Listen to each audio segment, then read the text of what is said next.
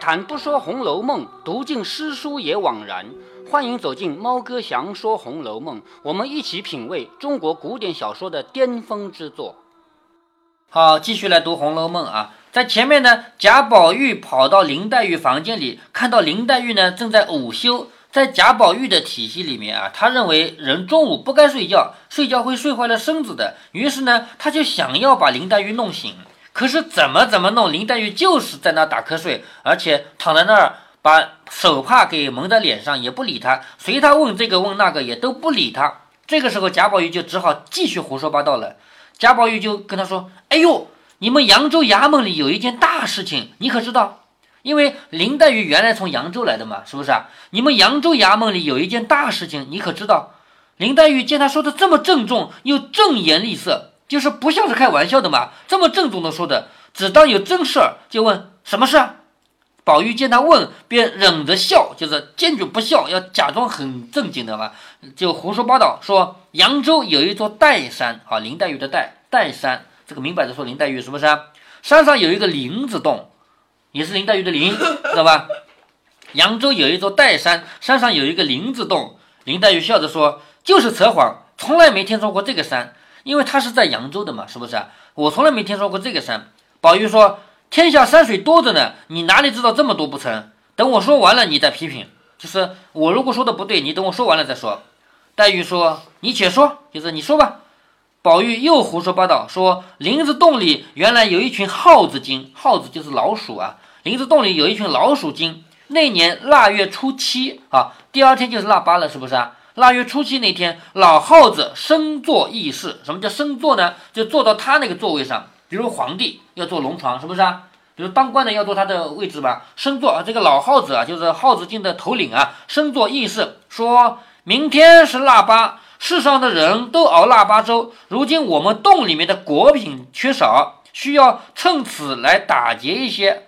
也就是说明天腊八粥，大家都会烧腊八粥的。那人家花生啊、豆子啊都会有，是不是啊？那我们洞里没有这个东西啊，我们就要趁这个机会来抢一些、偷一些。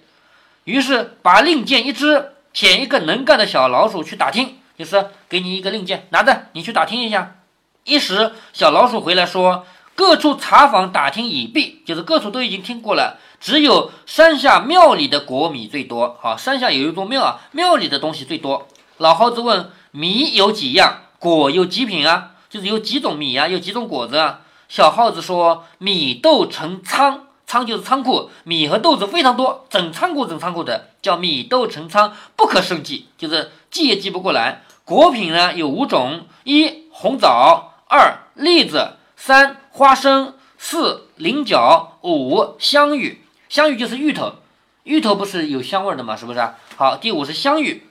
老耗子听了很高兴，即时就点耗子去，于是把令箭问谁去偷米。”一个耗子便接了令去偷米，又把令箭问谁去偷豆。好，又一个耗子接了令去偷豆，然后一个一个都领着令去了，只有香芋没有哪个耗子去偷。他拔了令箭问谁去偷香芋啊？只见一个极小极弱的小耗子应了，好，很小很弱，这个是谁啊？瘦瘦的林黛玉，哎，林黛玉对不对啊？只见一个极小极弱的小耗子说：“我去偷香芋。”老耗子和那么多耗子见他这个样子，恐怕他不行。就是这么小、这么弱的一个老鼠，让他去偷香芋嘛，恐怕不行。且懦弱无力，就是他又没有力气，都不让他去。小耗子说：“我虽然年小身弱，就是我年纪小，身体弱，但是我有法术啊，我有法术，我就能偷到啊。我口齿伶俐，计谋深远，就是我有计策。此去管比他们偷的还巧呢，就是我这一去偷的比他们都好。”众耗子，你忙问，你怎么比他们巧呢？小耗子说：“我不学他们直接偷，我干嘛呢？我摇身一变，变成一个香芋，滚到那些香芋堆里面，让人看不出来，也听不见。我暗暗的用分身法来搬运。好，分身法就是像孙悟空那种做法，对不对？孙悟空拿起来扔进油锅里炸一炸，结果扔下去的是一个狮子，对不对？石狮子，对吧？这个方法他也会。”我先把自己变成一个香芋混在那里面，然后再用分身法来搬运，渐渐的就搬运光了，岂不比直接偷要好一些？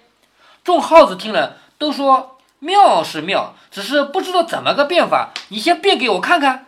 你不说你会变香玉吗？先变给我看看。”小耗子听了，笑着说：“这个不难，等我变。”说着，摇身说：“变！”就变成了一个最标致美貌的小姐。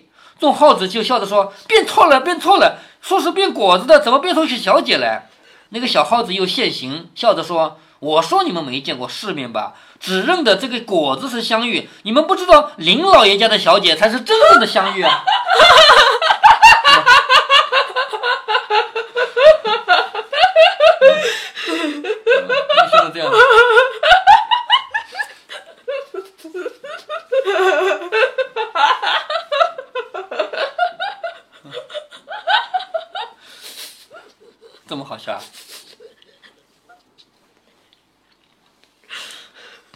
这里的香芋和那个香芋是有区别的。前面提到的香芋是芋头，是不是啊？这里提到的香芋是林黛玉的玉。你看这个故事里面，林黛玉全了吧？是不是啊？黛山里面有个林字洞，最后变出来的是香玉，是吧？林黛玉全了。林黛玉本来听着呢，以为是个真故事，你知道吧？听到这里才知道是说她，于是。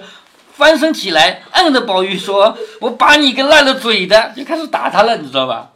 林黛玉这个人啊，一向比较斯文，从来就不会跟人动手。前面这么多书，从来没有提到过林黛玉会动手，对不对啊？这个时候，林黛玉翻过来按着他说：“我把你个烂了嘴的！”我就知道你是编我呢，就是把我编到故事里去了嘛。你这是编我呢？说着就拧得宝玉连连央告，就拧着他，拧着他就饶命啊，饶命啊！说好妹妹饶我吧，再也不敢了。我因为闻了你香，忽然想起这么个典故来。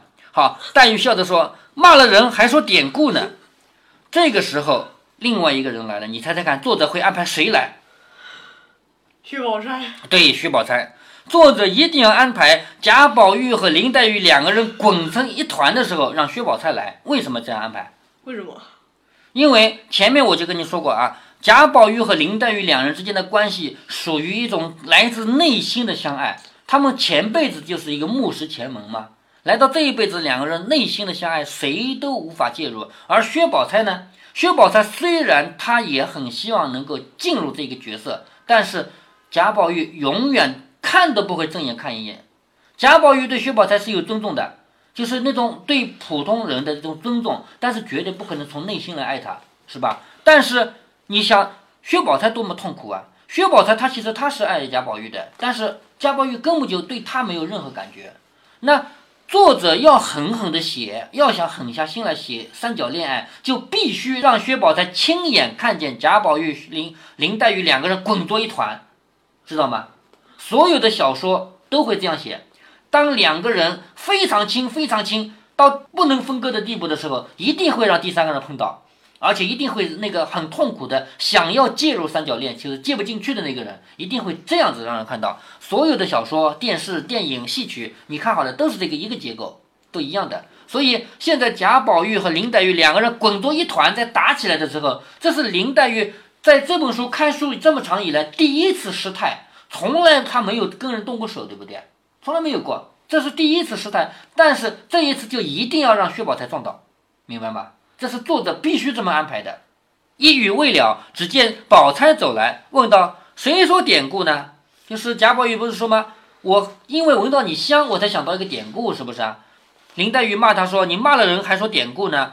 那宝钗就问：“谁说典故呢？我也听听。”林黛玉连忙让座，好，这个时候只好起来了吧？两人不能再扭打了吧？是吧？只好起来了，连忙让座，说：“你瞧瞧，有谁呀？”他饶骂了人，还说是典故；就他骂我，还说是典故。宝钗这个时候，你看薛宝钗这个话说的，宝钗笑道：“原来是宝兄弟啊，怨不得他。他肚子里的典故原来多，只是可惜一件，该用典故的时候，他偏偏忘了。好，哪一次他该用典故？是体诗的吧？对，在元春面前写诗，还记得吗？记得。哎，就是薛宝钗用用话来嘲讽贾宝玉。”你的典故是多的，但是该用的时候就没有了，不该用的时候你多的都是典故。有今日记得，前儿夜里的芭蕉诗里就该记得，就那天写诗你就该记得啊。眼面前的倒想不起来，别人冷的那样，你急得出汗，这会子偏有记性了。你看，薛宝钗说这个话其实是话里带刺的。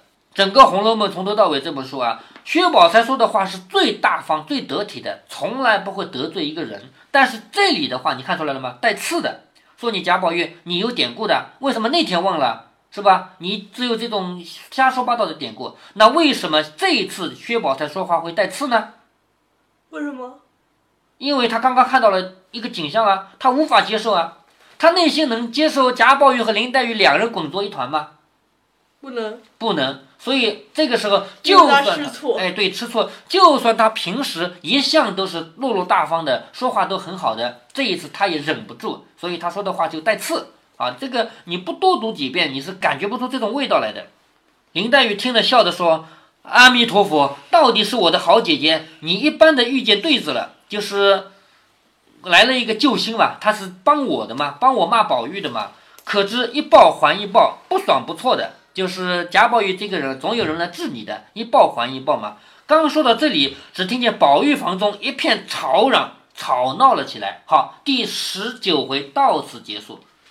第十九回下半句话叫“意绵绵，近日玉生香”，感觉出这个味道来了吧？嗯。好，在第十九回的结尾地方，就一句话，听到宝玉房中一片吵嚷，吵闹起来，有人在吵架了。在贾府这样的人家家里是不可能有人吵架的。为什么？因为有规矩啊！你忘了前面贾母吃饭的时候，一点声音都没有，连咳嗽声音都没有，是不是？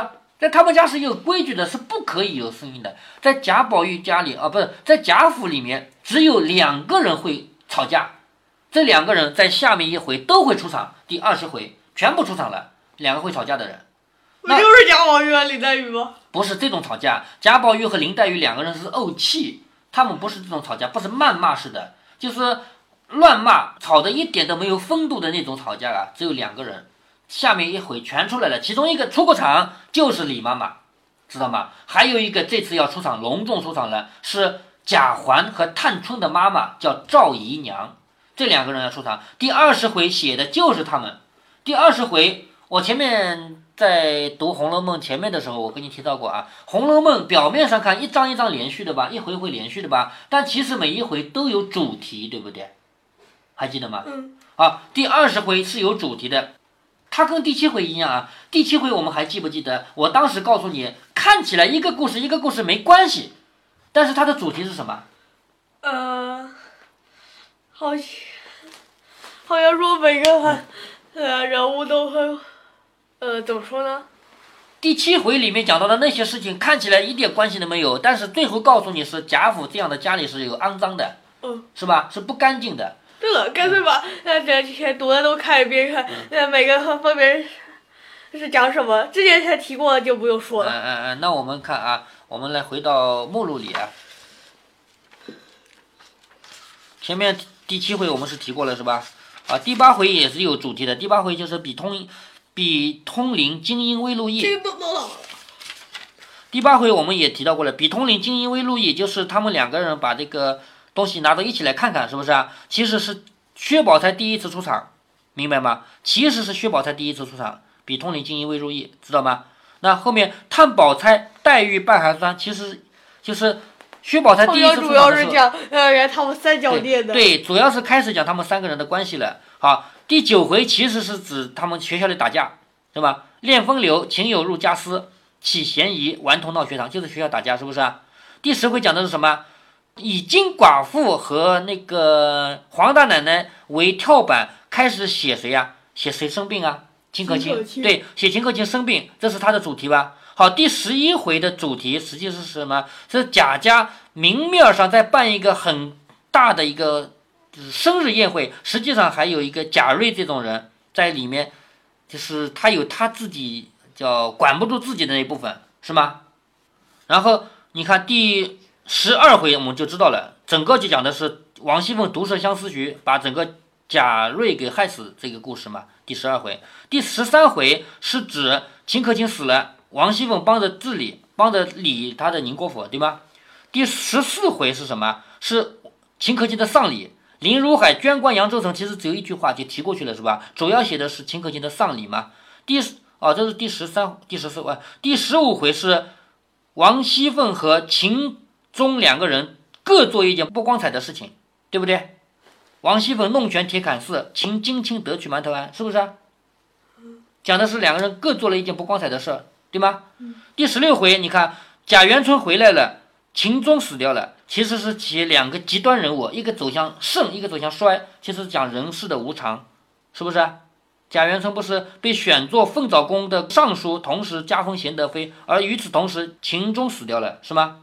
是人生无常嘛？一个走向盛的极点，一个走向衰的极点嘛？第十七回是他们游览大观园，写对联和匾额，对不对？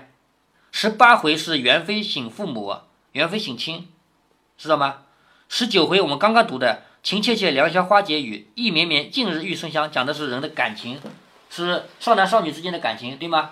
下面这一回它的主题是什么呢？主题是几个平常我们看不起的人。一个李妈妈，李妈妈你还记得什么样的人吗？老是跑来就把贾宝玉的东西给吃了，对不对？而且你劝劝他吧，他还骂人，对，很自大是吗？那还有一个人呢？还有一个人叫赵姨娘，前面从来没出过场，这回要出场了。她生了贾环，她先生了探春，后生了贾环，可是她没有地位。她是什么样的人？她就相当于平儿，就相当于这样的身份，在丫鬟里面，她有平儿那等级高点。嗯，就相当于这样的地位，对吗？但是，她这个人，她有她内心的痛苦。他在贾府里面根本就没有他说话的地位，没有任何地位的。但是，有的时候我们不得不就是在人世中不得不承认有这样的人存在。如果我们忽略了他，最后他也是。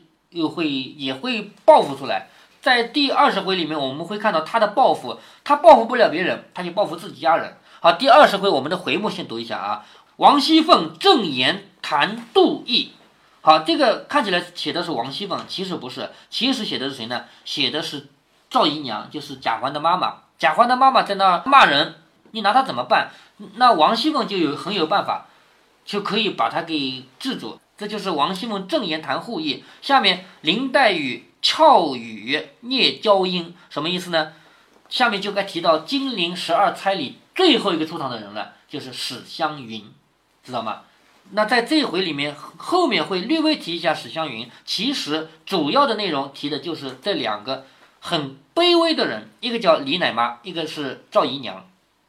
好，我们先读个开头啊，刚才不是。贾宝玉、林黛玉和薛宝钗在那个房里面，刚刚贾宝玉、林黛玉打作一团的时候，薛宝钗来了吗？对不对？他们正在说什么典故的事情呢？听到贾宝玉房里吵起来了，于是他们就开始要理论那个事了。话说宝玉在黛玉房中说耗子精，宝钗撞来。讽刺宝玉元宵那天不知道绿蜡的典故，三个人正在房中互相讥刺取笑，好，互相讥讽刺对方取笑。那宝玉正恐黛玉饭后贪眠，一时存了食，好，什么意思？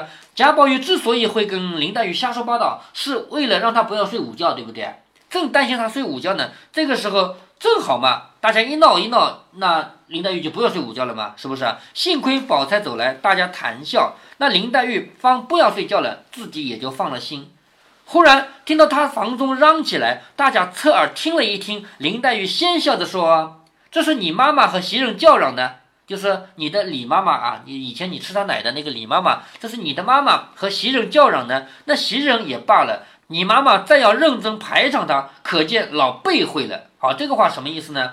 李妈妈也好，谁也好，骂谁，林黛玉都觉得。”很正常，唯独骂袭人是不正常的，因为在所有丫鬟里面，袭人是最懂事的。你说，如果连袭人都要骂的话，那这个家里还有谁不要骂的？是不是？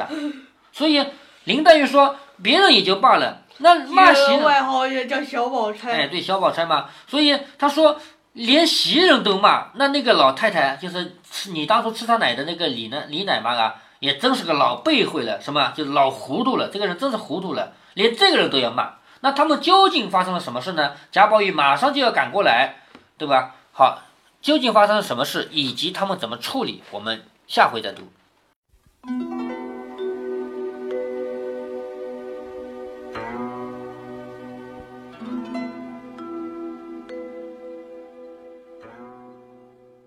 在这一集故事里，我们看到贾宝玉给林黛玉讲扬州的故事，其实是湖边一群老鼠精偷香芋，这样的一个段落，在《红楼梦》的第十九回里面，可以说是掀起了一个小小的高潮。这个小小的高潮，我们把它放到全书中来看，立意很明显。在过去的十几回书里面，要么在快速的写十几年的事儿，要么在详写贾家的两件大事：一是秦可卿的丧事，二是元妃省亲。到这里为止，过去的十几年也写完了，大事也写完了，接下来该写什么了呢？很简单，曹雪芹要开始把笔墨对准宝黛钗了。特别是再过几回，这些少男少女们将要搬进大观园去住，在那之前，特别有必要把宝黛钗以及史湘云，还有贾家几个次要人物都给安排一下戏份。弄清了这个写作技巧，我们就不难弄清为什么会有“情切切良宵花解语，意绵绵近日玉生香”这一回书了。《红楼梦》是一部青春的赞歌。在《红楼梦》的故事里，贾宝玉、林黛玉、薛宝钗的年龄虽然没有很清楚的交代，但是我们不难看出，都是处于青春期的少男少女。他们这个年龄的主角，文学作品该怎样来歌颂他们的纯洁与美好？我相信，一百个作者会有一百种写法。《红楼梦》是一种成功，它既有戏剧冲突，又不影响男女主人公的唯美。戏剧冲突还表现得恰到好处。曹雪芹让林黛玉和贾宝玉两人扭作一团，是需要一些胆识的，因为他要把林黛玉刻画成超凡脱俗的仙女，而且他做到了。在所有的读者眼里，林黛玉的灵气飘逸都是无与伦比的。但是，偏偏这样一个纯净的像水一样的黛玉，她能在床上和贾宝玉扭打成一块儿，这个情节，但凡换了别的作者都不敢写，但是曹雪芹就写了，而且我们看了没有觉得有什么突兀。这一次经历是宝黛钗三个人的关系全面铺垫，以后整部书基本上都将沿着这个基调进行，那就是宝黛两个人亲密无间。薛宝钗总是无法介入，爱情是小说的永恒主题，这个咱们都知道。但是，一贫如水的爱情从来不是大家爱看的小说。生活和故事就是不一样。我们每一个人都希望自己生活的四平八稳，但是我们看小说、看电影、电视，却总是爱看虐恋。比如爱得死去活来还得不到，比如付出千辛万苦而追不到。就算是喜剧片，从头开心到尾，每一件事都顺顺利利的，作者也要让爱情有那么一点波折，因为这样才有人爱看。《红楼梦》也不例外。一部小说，不管想要写多么崇高的立意，不管要表达多么高尚的情操，都不能忽略了情节本身。所以，我们就看到了宝黛钗这种关系。但是，我们毕竟还要合起书本。当我们从故事中抬起头来的时候，看看我们身边的生活，还是祈求自己的现实生活中不要像书中那样曲折吧。如果您觉得猫哥的读书分享有益有趣，欢迎您点击订阅，这样您将在第一时间收到猫哥的更新提醒。如果您有什么要对猫哥说的，不管是赞还是批评，不管是提建议还是唠唠嗑，欢迎您在节目下方留言。您也可以加猫哥的公众号，四个字“猫哥在线”。您还可以加入猫哥的听友群中，微信群呢，用语音节目没有办法说清，还是 QQ 群方便，群号为八四九九六六八九九。不管加入 QQ 群，还是微信群，还是在节目下留言，还是在公众号留言，您都可以围绕着书中的智慧和读书的乐趣畅所欲言。好，再见。